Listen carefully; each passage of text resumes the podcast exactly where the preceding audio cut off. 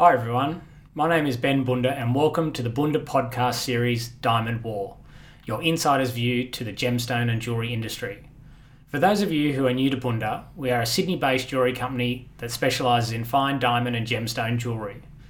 My professional experience over the past twenty-five years has extended beyond my time here in Sydney, also working in major gemstone and jewellery cities of Hong Kong, New York and Bangkok. During this time, I've had the opportunity to work alongside and meet many of the industry's icons, ranging from the heads of industry through to the gritty traders. And it's these people's stories that will give you an insight into the mysterious world of gemstones and jewellery. So welcome to the Bunda podcast series Diamond War, an insider's view to the mysterious world of gems and jewellery. I hope you enjoy. Well, David, welcome to Diamond War podcast. It's such a pleasure to have you here as a my first guest. I'm honoured, Ben. I'm delighted to be here. I'm so excited for oh. this. So, as I said to all of our to all of you in our uh, in my intro, David Norman is really part of an amazing uh, family of pearl dealers, six generations, um, and I'm really excited about bringing you know his his story to you today, and also. Um, getting a deep insight into the uh, the pearl market um, as it stands today, and obviously the history of pearls. So here we go. But um, so David, just give our listeners a, a, an introduction and, and, and a brief overview of you know your story, and, and then we'll start to look back in time and talk about your family history.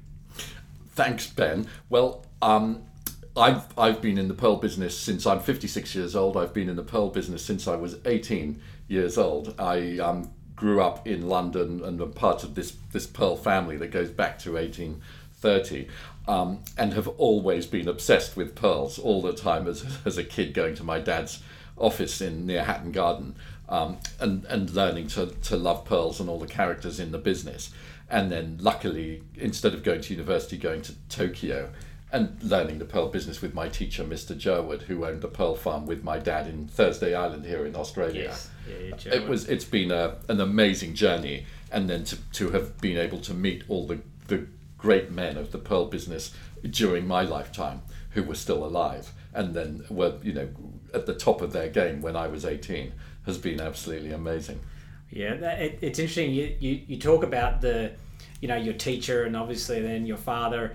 Um, But it, the gemstone and jewellery business really is a family business, isn't it? It's it's a common thread we see. It's very rarely that you don't not see a family involved. Very in much so. And when you go into those huge families that you get in, in countries like India, where they've where they've had mines and cutters and polishers and jewellery makers for thousands and thousands of years, and you see pictures of Lord Krishna wearing pearl necklaces, yeah. and you know the history of from Burma and, and imperial times and go back to the Mughal warriors, and um, it's and, and then you go into China and America. It's very much a, I suppose, dynast, dynastic dynasty. It's very, you know, in, in traditional British life a few hundred years ago, the first son inherited the um, the estate, the second son became a soldier, and the third one had to be a priest. And I think in these larger families, in, in bigger in countries where they had more kids, especially India, there'd be a lot of kids coming into the business, and it was just the, the thing you did. I did what my dad did. I did, you know, like Bruce Springsteen sang. Yeah. I used to do just like my daddy did, and it's very, it, it, it you know, it's got such a rich heritage. It's quite a part of our lives. But you know, there's something really charming about that as well, because I think in this, you know, we're we're here twenty twenty. Um, we've just had, you know. A, economic boom at the end of the you know twentieth century. We've had you know a dot-com boom. We've got you know on tech entrepreneurs who make you know billions of dollars within you know a year or two, and it's there's an element of you know every man for himself and how much money can I make, how quickly can I make it, which is you know there's something admirable in a lot of the people who really are successful. But um, maybe with this COVID thing that's come out now, there's a little bit more of this, well, you know what's what's meaningful and what's what's good work. So maybe people will be thinking, well, I'll I'll stick with the team, I'll stick with the family and and work and, and do things. I'm sure that crosses over to other industries, which you know you you might stick and, in and go for it. And definitely, um, the major theme I've seen in the COVIDs, talking to people all over the world, is is what you'd call u- unity consciousness, where people are using the phrase, we're all in this together. And yeah. we're realizing that we're an interconnected world, and what happens in Chernobyl affects Sweden and Mexico, yes. and what happens everywhere. It, it's all interconnected. And I and I do think we'll see, when we come out of this, we'll we'll see a, a much more connected time where people really put enormous value on relationships and being more kind and loving mm. to to each other, whereas before, uh, since the Industrial Revolution, it's been, you know, since the eighteen hundreds, how much is in it for me and what can I get? Yeah, well, you know, and that's an, another very interesting point. You, you, you know, if you think back to gemstones and jewellery, um, you, you know, the, in my experience in the jewellery business, and when I see people buying fine gemstones, and they end, you can see that there's a deep emotional connection to the gemstone they're purchasing and giving as a gift. And I think that that's where... Um, It, it really is an understanding of the true driver of of why uh, pearls or, or diamonds or any other gemstone has gone on and stood the test of time, because there is that interconnectedness with the, number one, the value, but second of all, the the, the meaning of the family meaning or the the the talisman. Very much so. Piece. And as you see in the great collections of jewellery, um, when they come through at auction, for example, Marie Antoinette's Oh, yes. Baroque Pearl yep, sold yep. for thirty-five million American dollars last yeah, November. Yeah, yeah, yeah, yeah. And then Elizabeth Taylor owned La Peregrina, the famous pearl that Queen Mary was given for a wedding present by King Philip of Spain in the fifteen fifties. And yep. the same pearl, five hundred years later, at two thousand, is now in a museum. But um, but Elizabeth Taylor was given it in the seventies by Mike Todd, her second husband, yes. I think. And it sold in the auction of all her jewellery for about eleven million dollars. But to trace that pearl back and realise that Mike Todd was in love with her and bought her that, and King Philip of the Spain might not have been in love with Queen Mary, and they had to try and make a baby and unite. Yeah. In those days, it was more marriage for political reasons. Yes. But but gemstones through history have such importance and meaning. I'm lucky enough to find out that my grandfather on my dad's side came from Russia, went to Paris and then to England, and he bought three imperial Easter eggs, um, the royal serpent egg and a couple of others, in nineteen twenty-seven in Moscow, and then sold them to the Fabergé dealer Wartsky. But the but the egg the, the eggs were like a, a gift from the Tsar of Russia to his wife to commemorate yes. Easter yeah. and resurrection and rebirth and everything.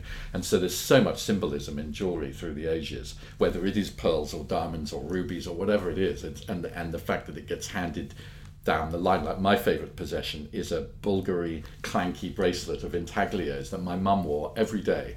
And, and and when she was giving away lots of her jewellery, um, she, I said, "Mummy, I want that. I want that bracelet, if I may," because she had lots of other things that were yeah. different and nicer, maybe, that my sisters um, wanted. But I really wanted that. And whenever I touch it today, it's Mummy. It's like um, yeah, they, it's yeah. my mum. She's been um, she passed away sixteen years ago now. But I've it, it's so important because it was her clanky intaglio Bulgari bracelet. Yeah. yeah, and there's no value you could put on that. Um, um, no, completely yeah, priceless. Yeah, yeah. Well, that's uh, amazing. Like, f- number one, the, the the buying of the Fabergé eggs and selling them back in the in, to Wartsky. That's just an incredible story. But why don't we go back and, and and there's so much we can talk about here. But let's just go back to the beginning. There's six generations of Norman or, or, or pearl dealers in your family, and so Nathan Goldstein, your um, senior, born in Odessa, Russia. In Odessa, Russia. So the family started off, apparently, this is go we go back seven generations in this story, and they went from Russia to Hong Kong. Yep. And somebody in the family, Nathan Goldstein's um, father, made a lot of money in a brothel and an opium den in Hong Kong. And to legitimise the money, this is the family story that I found out when we had a, a family Melbourne anniversary of a hundred, all of relatives in the last hundred years were there, it was in people in the nineties and everybody. Um, so, so with this money, he sent a son to Canada and a son to Australia, which is Nathan Goldstein Senior and his brother, uh-huh. and they were to make money in diamonds, but they didn't make any money in diamonds, and so Nathan Goldstein Senior became a pearl dealer, and there was a big pearl boom on for natural pearls. This would have been about eighteen. He would have been about um, born eighteen thirty. His son Nathan Junior was eighteen sixty, and um, and he married Rebecca Goldstein, Okay, Sorry, so. his sister was Rebecca Goldstein, who who um, married my grandfather from Russia, Michelle. who was called Michelle. Okay, so let's just go back a little bit. So just explain to me what the natural pearl market was like in the nineteenth century in Australia. What what what, okay. what were they looking for? What, so, what did they have? So the difference between, for the layman, the difference between natural pearls and cultured pearls. Cultured pearls, you take an oyster, you put a nucleus in, and you and the oyster's irritated, covers it with nacre and makes a pearl. And this was started in nineteen oh six by um, Kokichi Mikimoto in Japan. But if you go back for the for the preceding millions of years since oysters have been yes. around, if an oyster was naturally irritated by a little crab or a sea creature or an irritation of any kind, it produced a pearl. It's the gift of Mother Nature. Oysters make pearls. And so literally for as long as there's been oysters, there's been pearls. But in recorded history, we know it going back a few thousand years. Yeah. All pearls that came out of oysters were natural. And my dad told me that um, before money, a lot of islanders would have just dealt in shells. They were shiny and they could swap them and use them as currency three, ah. five thousand years ago. And then once once people could do it, they started making um, items out of shells. Button a hundred years ago, mm. at the turn of the century, all the buttons came from mother of pearl. The inlay of pistols, the um, the, the crucifixes, all sorts of things yes. were made of mother of pearl. And if you found a natural pearl, you were very excited. And the first huge treasure trove of natural pearls came in the fifteen hundreds when they discovered the New World, North and South America, and all ah, the Spaniards yeah, and the yeah. Portuguese brought them back to Europe, where they found their way into the royal families principally. But it it, it was the the richest resource in the world five hundred years ago. Yeah, Panama and places like that. That's where Venezuela, Panama, yeah. um, all those explorers. And that's why the the Spaniards and the Portuguese, which was a tiny little place, ah, Portugal, but yep. it became the most important seafaring nation with Vasco da Gama and Cortez and all those great conquistadors who took Catholicism yes. into South America and, and North America and brought back all their natural pearls and, and things. But as long as there have been rivers in Scotland and America, everywhere, and oysters, there's been pearls. So these natural, so we're, we're talking the natural pearl business, pre-cultured pearls, beginning of the uh, starting at the beginning of the twentieth century. Uh, obviously, um, the natural pearls were being used in jewellery, but was there a use of trade for pearls as capital? As it was a Or do you um, think that they were for for wealthy people? Who it were was making... mainly for wealthy people and um, for for adornment. Yeah. But pearls were in the in had a complete boom in the Roaring Twenties uh, and in the nineteen twenties. And there's the most famous story in the pearl business is that Cartier swapped their business, their building. Well, they bought a building um, on Fifth Avenue and fifty-sixth Street for the price of two natural pearl necklaces and a hundred dollars. From a customer, and there's a plaque on the store showing that. And at the time everyone said, you're completely crazy, the pearls are worth so much more. But of course now they've got this amazing building. Bu- bu- building.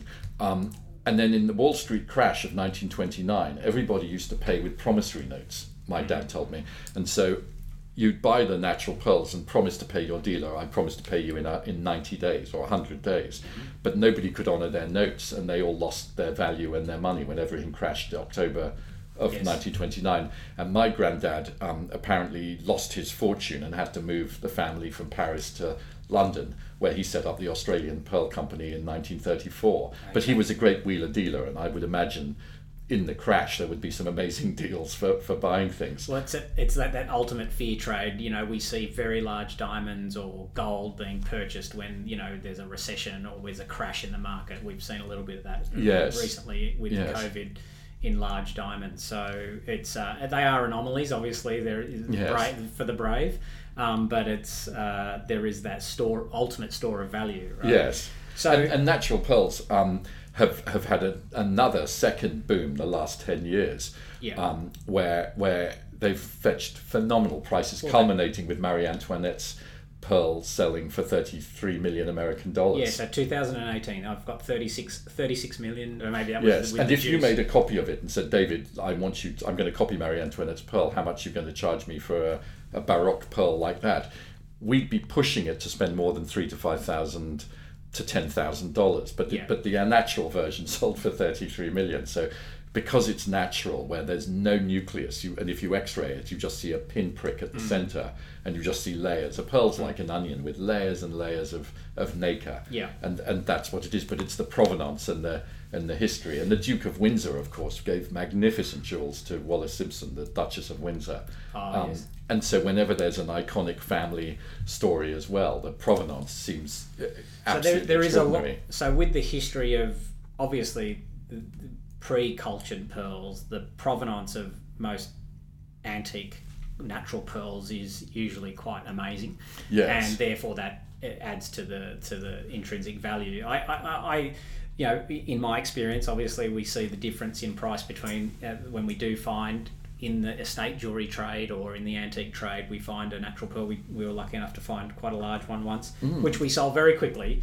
Um, and probably the dealer who bought it went on and sold it on and on and on again for much more. But um, th- that did that did emerge here in, in Sydney, which was quite interesting. So, so the natural pearl business was, Australia could have a natural pearl business because we were in the area where we have all this shell growing up around the Northwest Territories of Australia. Or in- eighty Mile Beach um, at the top of northwest of Australia, centering around Broome.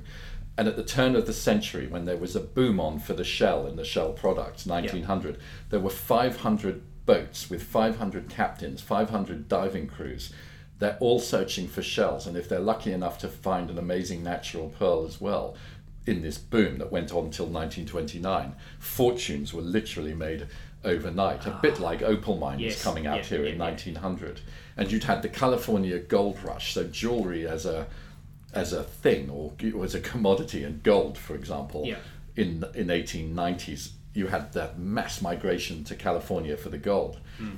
And before um, before that, I suppose people had migrated to find tin in cheaper That's days. That's the fever. But, but, but opals were found in Queensland and pearls in, in Broome. And it was an extraordinary time. Like, Broome's a population, when it swells to its capacity of twenty-five thousand in the, what we call in Australia, the dry season. But in the wet season, when it's boiling hot and r- rainy, it's like mm. five to ten thousand people. But to imagine five hundred full crews, and they were from all over Asia and everywhere, di- diving down to get the oysters, to get the pearls. And so that was an enormous um, industry in itself, and, and part of the great wealth. And they say that Australia in nineteen oh one was the richest country in the world. It had um, wow. It had all the sheep, I suppose, and agriculture, and then it had some minerals as well. But the, I suppose agriculture was the big part of it, and all that land. And Melbourne was the centre of the gem trade, yes. I think, then. Yeah. Know? So that's interesting. Another point I wanted to talk about was, the, you know, the the pearl divers. You know, it's a hard man's game, this, right? Like, but what I know of pearl divers are some of the guys who are my age who, you know, went off and were doing the cultured pearl business and diving, and they were always fit, and uh, they could do the time and the long days. But the original natural pearl divers, it was a lot more uh, rugged, uh, let's say. It was, and the tides in Broome around this pearling area are fifteen metres, forty-five feet. So that means the sea rises forty-five feet every day, tw- twice, and, d- and descends. And there's massive tidal movements. And the divers had hard hats on and the pipe coming down with some air, and if they came up too fast they got the bends, which is yeah. where there's a nitrogen bubble in your system. And and life was so cheap. There's two cemeteries, one for Japanese and one for Chinese, and then another cemetery full of dead dead divers. And it was a John Steinbeck wrote the book The Pearl. It was a yeah. big a big industry. So my great uncle um, Alec Goldstein was the doctor in Broome, and he put the first iron lung into the Broome Hospital in nineteen thirty-seven. So so Nathan Goldstein's um, daughter Rebecca married my grandfather, yeah. and her son, his son became the doctor in Broome in nineteen thirty-seven and put the first. But before that iron lung, if you if you got the bends you with a nitrogen bubble, you'd die. And life was so cheap and pearls were so valuable. It was a cruel uh, world, but an amazing, amazing town, you know. Yeah, wow. There were Aboriginal divers, there were Malays, Kupangs, all different Thursday Islanders. It was. It must have been an extraordinary um, m- melting pot. And those divers would be so, you know, like hard drinking, hard swearing men. There were brothels. It was like it was an extraordinary time. It's, you know, it makes me think, you know, what like what a gold rush would be, or when you think about the opal miners and sometimes the, you know, the danger they put themselves in by just going and going with the fever of hoping, striking it big. Yes. Um, wow. So, and that leads on, well, I suppose, farm pearl farming. Like, so we have natural pearls, we have these pearl divers looking for these very rare natural pearls, but then when did pearl farming start? Well, so Kokichi Mikimoto wanted and had the dream um, around the turn of the century, nineteen hundreds, to, he was a successful noodle merchant, and um, he wanted every woman in the world to own a pearl, and he was inspired by people like Thomas Edison, those sorts of people, to be an inventor. And up until then, only natural pearls were for the top one percent of society, obviously, or less. But he thought if he could copy nature and make a pearl, which took about twelve to fourteen years before he had success. And then his dream w- was from nineteen oh six onwards, was for every woman in the world to possess a pearl. So he had great commercial success, um, interrupted by the wars, but he mm-hmm. but it really became huge in the nineteen fifties, sixties and seventies. But he had success and took his pearls all around the world to the World Fair of Chicago and all over. And, th- and that was the birth of the cultured pearl industry in Japan. And then So they, Japan, Japan is where this all started. So Japanese pearls. And for fifty years, that's all it was. And then they copied it in Burma, in Myanmar, Burma, in nineteen fifty-four. Australia, the fifty-eight, fifty-nine. My dad bought the first Australian harvest in nineteen fifty-nine. Um, and then in the, the black pearls from French Polynesia in nineteen sixty-seven was the first good commercial harvest. And then the Philippines followed, where basically wherever you have oysters, you can make pearls. And then Lake Biwa in Japan made freshwater pearls, and China, the Yangtze River, okay. made pearls. And they and they've got three thousand year old pearls from mollusks in the Yangtze River in museums and things. So there'd always been some sort of business, but it wasn't. It was only commercially viable in in from the fifties onwards for large pearls, and in Japan from sort of nineteen twenties onwards. Okay, so let me, I'll, I'll just take it back a little bit just for everybody listening in so that we can get a good idea. So Mikimoto, in the beginning of the twentieth century with Japanese Akoya pearls, the shell is smaller, it's not as big as what we see here in Australia. Yes, it's sort of ten centimetres. Um, I'm good, not good at centimetres. I'm Maybe eight. Yes, it's yeah, little. And so yeah. then, and then obviously coming into... Um, And they uh, were fa- they were made famous by people like Marilyn Monroe and Princess Grace of Monaco. Grace Kelly met, wore one on her Coco wedding day. Chanel. Marilyn yeah. Monroe. Coco Chanel wouldn't yeah. go downstairs without her pearls. So when you see those iconic pictures of those um, mm. iconic women, they are they're wearing Japanese cultured pearls yes. of Mikimoto. Yes. So then we we were talking Burma, then Burma onto Australia, then Australia. That obviously goes back into. Um, Uh, Tahiti, which has the black lip shell, which produces black pearls, and then, um, and then obviously the there's the history with the Japanese, uh, the Chinese freshwater pearl, but it's a it's a much it's a different oyster that it produces it, multiple pearls as opposed to a single pearl, which we have in the yes. classic, uh, you know, cultured pearl in the South Seas. It's a mollusk, a freshwater mollusk, and it started really in the seventies. People started making yeah. freshwater pearls there. So different, where you get different shapes like grains of rice. And um, more more oblong shapes, yeah. yes, potato so, shapes. So we so let's talk about the farmers. Okay, so pearl farmers, uh, uh, you know, some are incredibly large, uh, successful, wealthy families who've made a fortune out of pearling, and there are small farmers. Give me give me an example of of, of the two extremes. So um, here in Australia, the Paspaley family have made a dynasty, a dynasty, out of pearling, and they made their first pearls. Commercial successful pearls. Um, they they started um, making pearls. Nicholas Paspaley Senior would have been making pearls from um, from the nineteen fifties and sixties and seventies, but mainly he was dealing in natural pearls, but would have been a shell dealer as well. And um, and his son Nicholas Junior, who was born in nineteen forty, nineteen forty. Um, Eight, nineteen forty-eight. I'm getting this right. Yeah. Yes. He he went to sea in, as a young man in his eighties and started collecting shells and making commercial pearls. And their first commercial harvest was the day before Nicholas Paspaley Senior died of a heart attack. He saw the harvest and went and had a heart attack and passed away. And that would have been about nineteen eighty-four or five. he took me out for dinner in Sydney in nineteen eighty-three. Well, I'll never forget, and he showed me five pearls he'd made, and I thought they were for sale and kept asking him if I could buy them, but he, he, he wouldn't answer me. But we had a lovely dinner. And his son, Nicholas Junior, who would be about um, seventy now, has made the, made the most success out of growing amazing yeah. pearls and buying up other, other pearl farmers from the nineteen eighties onwards. And he bought Pearls Proprietary Limited, which was the oldest farm in Australia, Um, which is made famous in Kokichi Bay. And he had the boom, which we had in nineteen eighty-nine and ninety in the business. That was the um, that was the, the, the most important two years in a way, where pearls were getting fifty thousand dollars for the most extraordinary, perfect perfect round pearls per pearl. Um, he's at one end of the scale. Then there were other ends of the scale where there's a, a lovely family, the Browns, in um, Cygnet Bay in Australia. Yep. And they have been dealing in pearls equally a long, a long time, but they've stayed a small family unit, and then they tied up with the Paspaleys.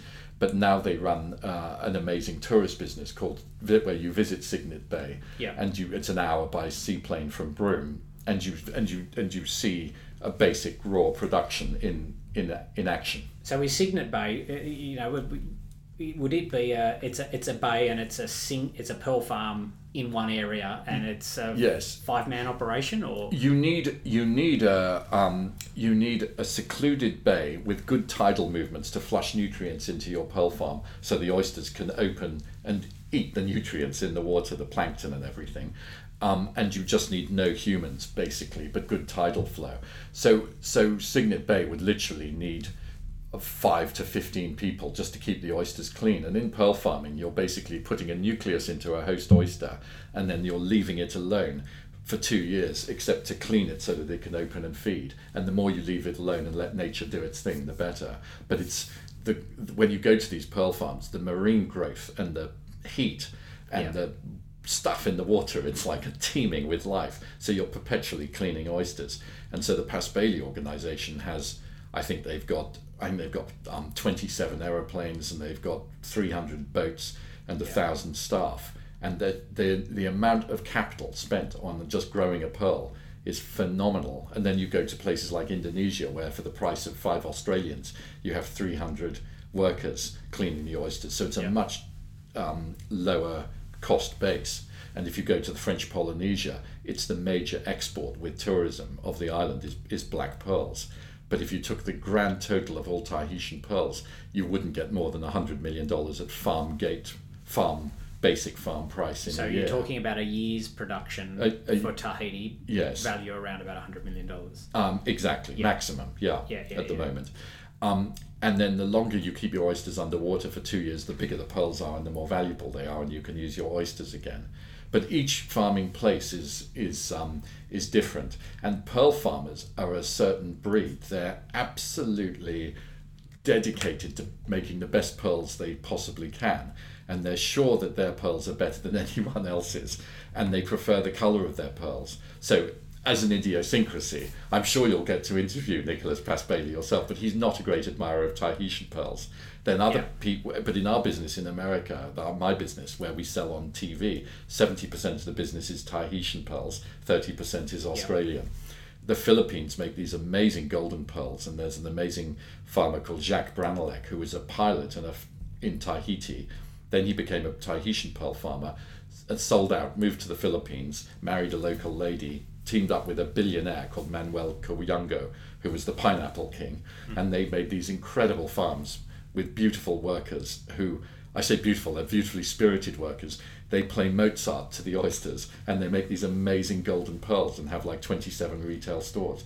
So everywhere there are oysters, there are these individual people who are like dynamic people, but they all have in common that they're they're not fighting nature, they're working with nature, but nature's tough. There's just so much cyclones and things going on, and it, it's always been a, a sort of um, it's like a marriage of man and nature, but at the same time, you know, if things go wrong, you lose your whole harvest. And in Australia, in Broome, there's cyclones coming through every yeah. year, and you just lose all your oysters and have to start again. Well, that it, it's a, fantastic to sort of hear you connect with um, how passionate these pearl farmers are, because in, in my experience, it's you do realise, and in the times that I have spoken to various people in the gemstone industry and also pearl farmers that I've spoken to independently, um, you can clearly see that the quality of the pearls and the quality of the work that they do is actually foremost the most important thing. And, and you know, we talk about pearls endlessly. Like, I remember working with Nicholas Paspaley for him, and we just talk about pearls. We'd, we'd go out for dinner quite often with our wives, who would talk about other things. And we just talk about pearls and people in the pearl business for years. Yes. I, it, it's an extraordinary thing. And I saw this in my dad, and I just remembered when I was fifteen, he sold a pearl for eighty-nine thousand English pounds. It was a fifteen millimeter round, yellow, clean, beautiful, beautiful pearl. And I, um, I never forget it. He let me bank the check, and I thought, wow, this is a great business, Daddy. You know, it was amazing. And he sold it to the Alfadan family, and they're the premier family in the world, based in Dubai and Doha, in natural pearls. They're by far the most successful. And their father, who was called Sheikh Maki, was my dad's best customer. He he told my dad when he was a kid they only could fish for money. There was nothing, there was no oil, there was no nothing, and he was poor. And when he came to London, he stayed in a rather um, crappy hotel in Earl's Court, which is where lots of Australians yeah, yeah, have gone yeah. and stayed. And the underground went by rattling around, and he loved the noise. But his two sons stayed in this, like the Royal Suite at the Intercontinental Hotel, which was the amazing best hotel back then. With um, and uh, and he was happy. And he argued with my dad every day for two months. When it was hot in Doha, he'd be in London for June and July, or July and August. And every, and my dad would ask, you know, a thousand pounds for a pearl, and he'd offer two hundred. And they'd meet in the middle. And by the end of two months, they'd agree on what they could. But then I looked, I, I met the family many times as a kid. And then the, I, it turns out the Alfadans are the most important jewellery company family in the Middle East. And they have this huge business in in everywhere, and um, that they're, they're another dynasty, and the and the Rabias that were so so you know important in, in modern natural pearl business. So this your your father Boris Norman. Yes. Um, born in nineteen twenty-six um, in no, Paris. No, but twenty-six in Paris. So he, I, I'm look. You've brought some amazing things in here, but I'm I'm looking at his passport, and I can see um, the stamp from when he in. twenty-first of June, nineteen sixty-five, entry point Darwin, Australia. So is that like... That's... He went to Darwin, he told me, in the sixties to meet Nick Paspaley Senior and buy natural pearls from him. Uh-huh. And Nick Paspaley Senior not only owned a bookmaker, um, where, well, you know, like horse betting, yeah. He owned the only hotel in Darwin, and he was the, the man, the leading pearl man as well. He was some guy, huh? Yeah, and Boris, my dad, and would travelled all all over the all over the world buying pearls.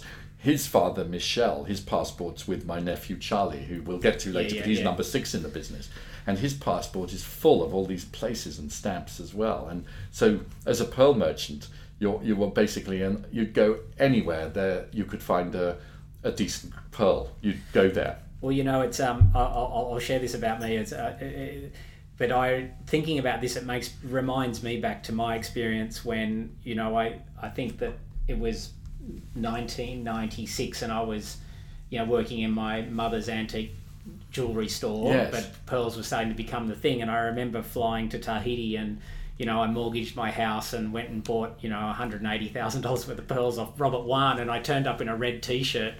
And he just looked at me and thought, wow, who's this kid, you know, with a red T-shirt on, yes. coming to buy all these pearls. But uh, And Robert Wan made half of Tahiti's production. He'd made a lot of money in the food business with supermarkets, and then decided to buy pearl farmers. And he, at one time, made fifty percent of, so he was Mister Tahiti, of the of the annual production. And he's still um, going strong. He's he's in his eighties and often spends, he's half Chinese, Tahitian, yeah. and lives a lot of time. But but he was the man, and his pearls were extraordinary. Incredible, incredible. Yeah. But that so that brings me back to this thinking about, you know, Boris flying into Darwin in nineteen sixty-five, buying natural pearls. You talk about the negotiation from your uh, your great grandfather yes. or your grandfather in, in you know in London, and and, and I'd like you to ex- share with me how, like, for those listening.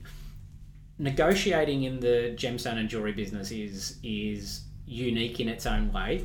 Um, and and it, uh, you know, share with me, you know, some of your experience around pearls in negotiating, you know, and how how you know some. I know that some dealers operate in certain ways and others in in others. So what, what's some good experiences fa- around how the deals are done? Well, when I was eighteen, I and I went to Tokyo. My teacher, Mister John Jerwood, who had who was had his start in life in their family natural pearl business, and my grandfather, Michelle.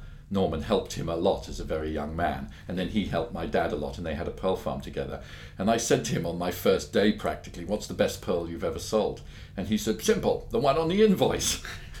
Then I said, and how and how do you buy them properly? And he said, it's simple, I offer my best price for cash, and I'd say yes or no, but I'll never go back on my offer. It's that's all there is to it. And that was a very good lesson. And he also said, if you only deal in the best things, you'll there's bags of rum at the top, he used to say, but if you deal in the rubbish, you'll be dealing with everybody and it won't be fun. But then I've noticed the Indians, who are a huge part of the pearl business, especially the natural pearl business, they like a haggle. And the Arabs won't, like my dad's customer Sheikh Maki, he spent two months haggling. And it's a bit like that Monty Python movie, The Life of Brian, that you've got to haggle over everything, and if yeah. you don't haggle, you don't, it's the, the game for some of the people. I'm personally of the Mister Jerwood model where, you know, I'll offer you a thousand pounds and if you'll take it, great, and if not, I'll move on. But I notice a lot of people do like do like haggling and negotiating. And um, it seems an enormous part of the jewellery business. And I, I've got a friend who collects jewellery um, from um, Turkish people. And every year in Tucson, they have a, a tent set up with with Turkish carpets and stuff, and it takes three hours for her to buy with endless cups of tea and coming and going, and if you don't haggle you can't get it. So it's it's it's it's typical of, of each different person how they do it, you know. So so um thinking about, I remember um uh, uh Uh, Asael in New York, you know, Salvador he's Asael. Salvador Asael. So share, share us a little bit about him as a dealer. Like, he's a legend for paying incredibly high prices for cultured pearls in the, so, the eighties and nineties. Yeah, you know? Sal- Salvador Asael passed away a few years ago, but he was the king of the modern pearl business. I'd have to say, if Mister Mikimoto was the most important person in cultured pearls, and Nicholas Paspaley is the most important cultivator of cultured pearls, yeah. and maybe Robert Wan in Tahiti, yeah. then Mister Asael was the number one marketer of pearls. And when he saw the first Tahitian harvest in nineteen sixty-seven, he bought he bought the whole harvest, and he picked the finest thousand pearls and sold them to Harry Winston Senior, Harry Winston yeah. himself, for a thousand dollars a pearl, a million dollars. And Harry Winston, over three years, sold sold them all. And he launched the gem in into the United States market, which has always been the most important modern yeah. market for jewellery. By by value, you could say India is an enormous market because of weddings and dowries, but the United States, for sheer opulence, with all the fortunes that were made in since the Industrial yeah, yeah, Revolution, yeah. is the, the go-to market. And Mister Asael was friends with all the pre- Republican presidents and sold them pearls to President Reagan, President Bush yeah. Senior. Um, he really was the man, and he, he had a wall of pictures with all the famous people and all the Hollywood celebrities he knew, and he was by far the most important marketer.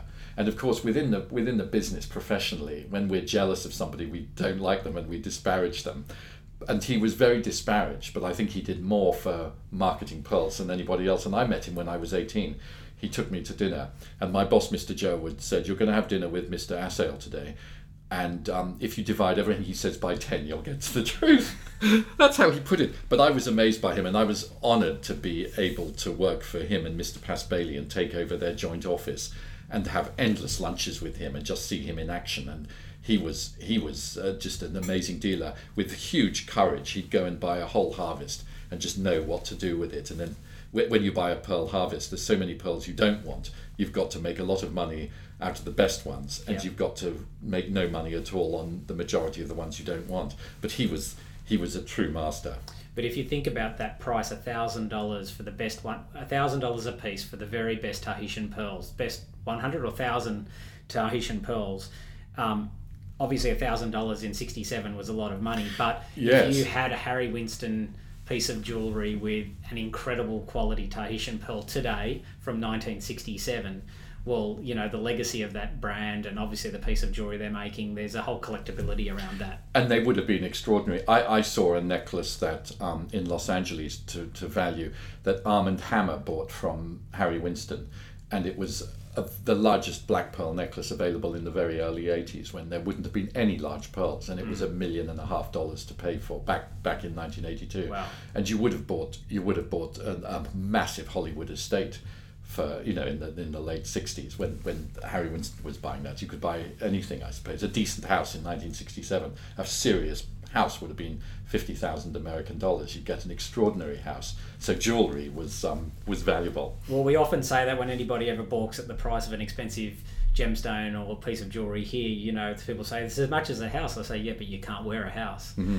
But um, so talking about how beautiful or how good the quality is of these pearls, Um, it, you know, Assaol had the ability to pick the best, but it, as a as a dealer or as somebody who's purveying in these things, you you talk about there being a lot of room at the top because very few people are prepared to go in and buy the very best. And um, with pearls, it's very easy because you if you do buy the whole harvest, luster is the most important value of pearls. Um, where if it's like an onion, the more skins around the the, yeah. the nucleus, which is inserted into the host oyster, the more skins you have, the more luster you have. And pearls are essentially, if you were a chemist, you'd say cal- calcium carbonate, yeah. um, which is the same as teeth, but it's shinier. Mm-hmm. And um, really, the more the more nacre you have coating your pearl, the more luster. And then the depth of color, depending on the host oyster, be it black, white, gold, wh- wherever. Um, but you do have to have a mechanism. You buy much better if you buy the pearl harvest, the whole thing, mm-hmm. and you need a mechanism in your business to sell the duller, off-shape pearls. Yep. But when you when you're showing a, a consumer a, a perfect pearl, there are no blemishes. Um, one percent of a harvest is this good, and ten percent sets clean um, in a piece of jewellery. But the customer can see with their naked eyes quite clearly. There's no marks, and it's super bright and amazing colours. So it's it's quite an easy Um, item to explain in ten minutes flat to a, somebody who's never seen a pearl before what to look for, and we're quite we're quite lucky in that way. Yeah. And if you look after your pearls at home and you don't spray them with any perfume or hairspray or anything, they'll last hundreds and hundreds of years, like like La Peregrina, which is five hundred years yeah. old, from Queen Mary through to um, through through to Elizabeth Taylor. Yes. It's the same composition as a as a cultured pearl exactly. So they're quite an enduring item. So you touched on the skin of a pearl or the nacre of a pearl, which is the layers that grow around the irritant inside the oyster. Um, in gemstones and jewellery, we have certification. So obviously we've seen certificates come out for, for pearls from the G I A, Gemological Institute of America, which is a, you know, the global powerhouse in, in, in gem institutes. Um, how prolific are certificates in pearls these days? You cannot sell a natural pearl for the proper price without the certificate proving it's natural, made by nature. Yeah. But in cultured pearls, we've never really bothered too much with certificates. But individual farmers will give guarantees of the pearls are untampered with. They're completely natural, the way they've come out of the oyster, natural colour, natural lustre. There's no artificial heat yeah. treatments or anything else. But you can't really sell a natural pearl without a certificate. Okay, so then we talk about nacre and we talk about um, the thickness of the skin. I know I had a stint in New York, and you know I was there at the point in time when the G I A were cutting, you know, cultured pearls and looking, look, cutting through them and measuring the nacre thickness. Yes. Um, I know some pearl farmers have said, well, look, it's the quality of the nacre that determines the beauty. Um, but you're talking to me earlier about um, the thickness, so it's it. Where is that going to go to? Is the is, is the thickness really the length of time in the water and the thickness of the nacre really the prerequisite for beauty? I think if you're selling pearls, you're basically saying the colour is up to you. If you like black, white, gold, whatever you like. Yeah. But the but if you never compromise on the lustre, you know you're you're um. you're buying and putting your money into something really beautiful. And if you can see how clean the pearl is, even better. But per, even if pearls have good luster and they're a bit spotty, which ninety percent of pearls have some surface blemishes, they're still really good.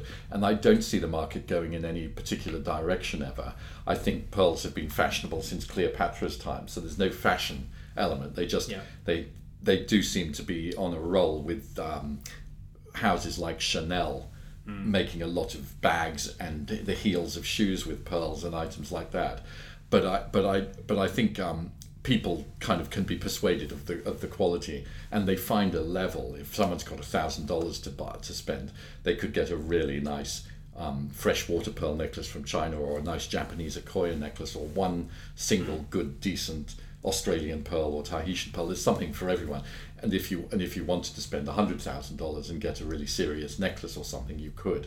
So I don't think people are going to so much demand certificates. They're just going to want some sort of um, promise from the farmer. Yeah. These are natural, and and a lesson from their seller, their and retailer. A gar- yeah, a guarantee. And uh, okay, so well, that leads us on to. Uh, you know, we'll get on to talking about the next generation, or your generation, and obviously then Charlie, who's who's the sixth. But in now, in terms of the jewelers and designers, you just mentioned, you know, Chanel. Obviously, Coco Chanel really uh, used faux pearls as as the way to lead, and that glamour that happened in the nineteen twenties, and and she really drove that.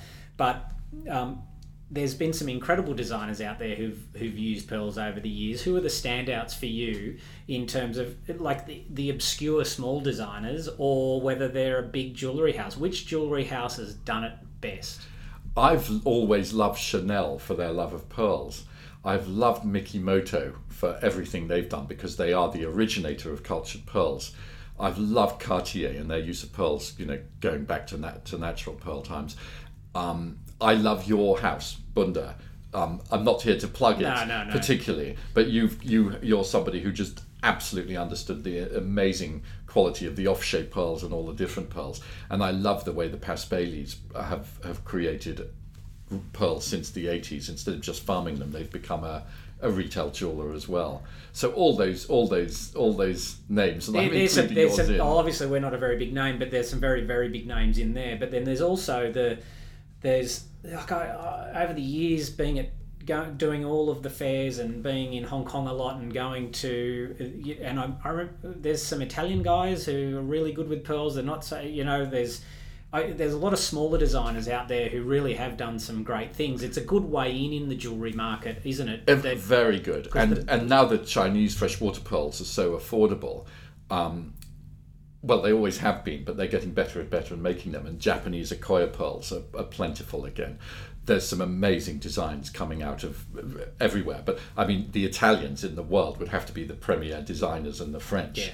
of yeah. other things and artifacts. But Asian designers are amazing as well. There's no better or worse. It's it's just become a complete global market, and we've seen amazing pearl dealers. Like as a there's a chap we both know called Alain Boite in Paris, yes. who does supply Chanel and all these houses with amazing pearls, and he all he does is buy the very best of the best, no matter what, and then se- and sell it on. Um, so really, throughout ages, there's been people have been you know deep. dealing and making amazing pearls, and you can go back to in museums you can go back to three thousand to five thousand B C and find there were there was amazing pearl jewelry. Like the Egyptians must have had some extraordinary jewelry because yeah. they were so wealthy from selling corn to the Roman Empire and various places, and their jewelry is incredible. And the Sumerian dynasty, and you know the, and pearls have always had this very spiritual quality because they're very connected to the to the moon and the sun and the stars and the tides. Yeah. And because humanity, humans are made of, I think we're seventy to ninety percent made of water. So we're very emotional and water-based. And when the moon's full, you apparently the New York City police have to put on extra police and nurses because people howl a bit and go yes. crazy with the moon. And pearls, which are grown in tidal areas, cultured, have always been very, it's a tidal thing. So we're we're intimately related with, with pearls and jewellery. And I think if you spoke to a spiritual healer who deals in crystals and gemstones and pearls, they'd say that the, the, the that God, whatever God is, made gemstones for us for to have natural healing powers as well as be- adornment and beauty. Um, and so designers get inspiration from from every everything really: sun, moon, stars, water, the whole the whole lot, astrology, everywhere, and it's all sort of wrapped up together in many ways. Well, it's interesting. I'm doing a Uh, a little bit of research before our interview, and I'm looking at, you know, obviously I've understood the generally the spiritual attributes around pearls, and but I, I'd always known or heard, you know, especially being here in Australia, we've sold so many expensive pearls to the Chinese market, and and ver- really the strongest market for the very best pearls. And um, and I was looking beneath, you know, reading about that, and I saw that, you know, the, the, the Chinese see the pearl as a symbol of wisdom. Yes, um, and, then, and there's the famous um, myth of the dragon guarding the pearl of great price.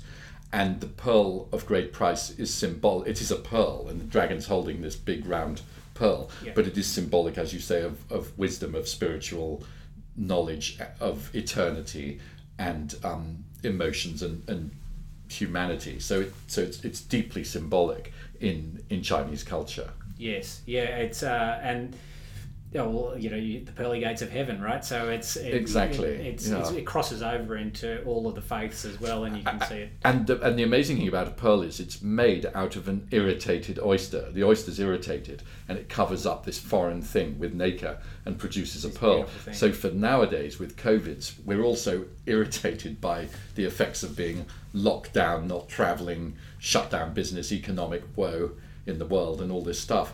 But underneath it, there's this huge regeneration of care and kindness coming yes. for a lot of people when we get past our individual fears. And so it's very symbolic, I think, the, the pearl, of something beautiful coming out of enormous irritation. And yes. that's part of the whole spiritual myth around pearls in a, in a way. Because it's yeah, the people yeah. in our lives too who are the most irritating, who are our greatest teachers. As we know from our, everyone's got family members who are, and we all annoy each other. Yeah. But they teach us patience and tolerance and all these things. And there's something, I think, with the Chinese holding the, you know, the pearl as a great symbol of, of wealth, knowledge, abundance, health, all these all these things that they... And, you know, it's funny, but I used to just run around and sell pearls to retailers and wholesalers. Now we sell mostly on television. And whenever the show... So I've done eleven years of T V selling, and whenever the... the lady hostesses put the pearls on for the shows, they say, oh my gosh, I feel so regal and special. And there's something about pearls that has this glowing energy um, that just transforms the wearer, and they feel better about themselves. It's you good know, it's good for everything inside. I've seen that firsthand. I, uh, you know, and I, you know, as a, you know, as a young man working in the business, you know, people often say to me, oh, well, you know, how did you learn how to design or make these things? And the way I represent, I would su- explain that is, is that as in my twenties, I would just see the reaction women would have when wearing jewellery. So that drives my design process now. So you can, uh, they're very are, are very uh, soothing, I suppose, and powerful. But um, so talking about T V, so Charlie Barron. Is, so my elder sister Alice has a son, Charlie, three three girls and a boy. Charlie is twenty-five years old, born in London. And Charlie, from ten, when we when he was ten, came to Sydney with his parents. They all walked the Harbour Bridge. He was too small, so he came to my office for the day. And his three big sisters got to climb the Harbour Bridge with the parents. And he spent the afternoon with me, and we had some lunch. Um, and in here, in this very office where my yes. office was. And at ten, he, he finished afterwards and said, right, I'm going to be a pearl dealer. And um, Charlie's funny because he, he's very, he's he believes in reincarnation, and he's sure he's been royal. He can't believe he has to work for a living. He's hor- he's horrified he's not a duke or a king or something. And he feels very tied up with Paris. And he basically decided that when, when I leave school, I'm going to be like Uncle David and be a pearl dealer. So we took him and we sent him to all the best places in the world. He went to the Paspaleys, yes. he went to the Altores. He went to Edward Asher in Amsterdam and learnt diamonds. He went to the G I A, the Gemmological Institute of America in London. He went to Japan to our dear friend Andy Muller in yeah. Kobe. And he basically had this three years of complete study, and then became the sixth pearl dealer. And we set up the Australian Pearl Company, which had um, kind of fallen into, nobody had, I didn't inherit it, and it just sort of died in mm-hmm. a way, because I was busy working for the Australian farmers and my dad had inherited it.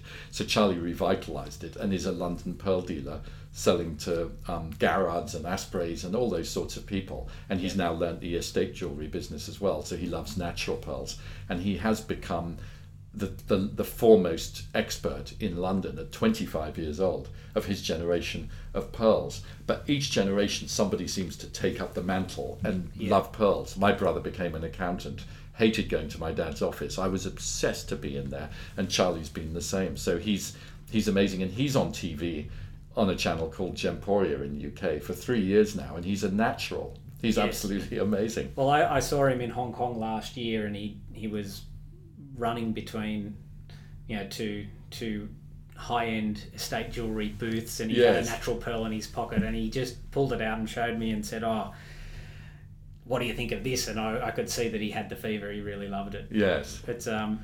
Well, that's uh, David. That's an amazing um. You know, journey, I suppose, all the way from so Nathan all senior all the way through to Charlie. But it, it, it's one thing that you can see that people get into the jewelry business because they love the gemstones first, and it's um and it's. Would you say that um? I don't know how we how I could maybe um. So we might have to cut Sorry, there. Keep going. Yeah. Keep going. Yeah. So we, we'll edit that.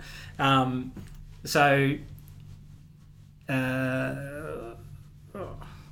so well, okay. Starting again. So we'll have to cut and then start again.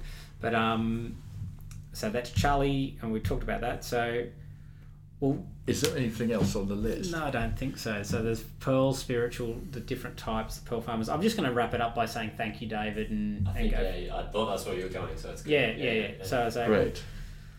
Well, David, thank you so much for taking the time to come in today. It's been such a pleasure and, and really an honour to be able to have you as my first guest on the Diamond War podcast. I'm sure. Thank you so much. I'm so honoured to be the first guest, and it's so amazing to be able to recall all the all the stories and put it into perspective and and be with you. And I hope we've contributed um, some knowledge and excitement around around yeah. the Pearl world on, yeah, on I... Diamond Wars. And I, I thank you so much from the bottom of my heart. And our families have been so connected now since the since the early nineteen eighties when I met your darling mother Veronica, who's still super active in the business. Yeah, oh, absolutely. Yeah, no, thank you. And um, I you know that it's just really fantastic to be able to sit down and, and to have a have a good insight into the true history of the pearl business. It's an amazing business. It's um, it's it's important in terms of the jewellery world, and there's some incredible characters. And thank you for sharing your knowledge and insights. And uh, I hope that our our first listeners really get to enjoy this podcast. Thank, thank you. you. Thank you so much.